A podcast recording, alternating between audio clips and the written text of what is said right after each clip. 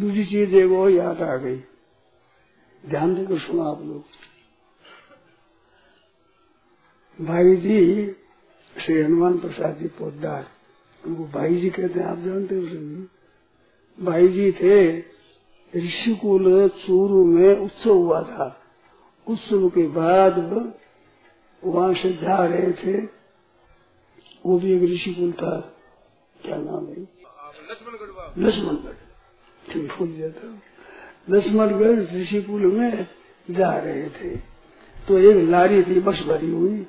मैं भी बैठा था, भाई जी बैठे थे, और भी कई सज्जन थे।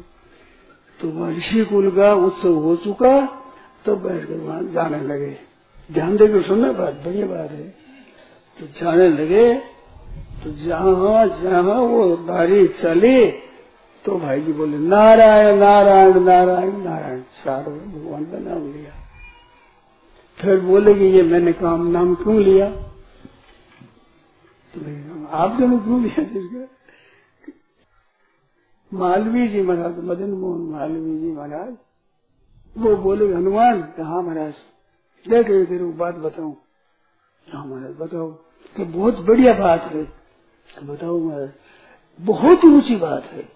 हाँ महाराज को ऐसी श्रेष्ठ है जैसे है ही नहीं ऐसी श्रेष्ठ है हम बताओ ये मेरी माँ की बताई हुई है मेरी माँ ने बताई है वो बताऊ तेरे को बात बढ़िया बात हम महाराज बताओ काफ़ी देर बढ़िया है बढ़िया कहने में समझ हाँ मैं बताओ तो सही क्या बात है बता दे बहुत बढ़िया बात है हमारी माँ के बताई हुई बात क्या है कि जब कहीं रवाना हो तो नारायण नारायण नारायण के लिए भगवान को याद कर नाम लेना।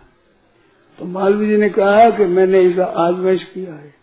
विश्वविद्यालय बनाया काशी में तो राजा महाराजा कहीं भी गया तो नारायण नाम लेकर रुपये मिले बनाया। ऐसा भूल गया तो वहाँ सफल नहीं हुआ। तो हमारी देखी हुई बात है, हमारी माँ की बताई बात है। मैं बच्चा था तो माँ ने कहा, देखो बेटा, नारायण नारायण नारायण करके जाना। तो वो मैं याद रखता हूँ।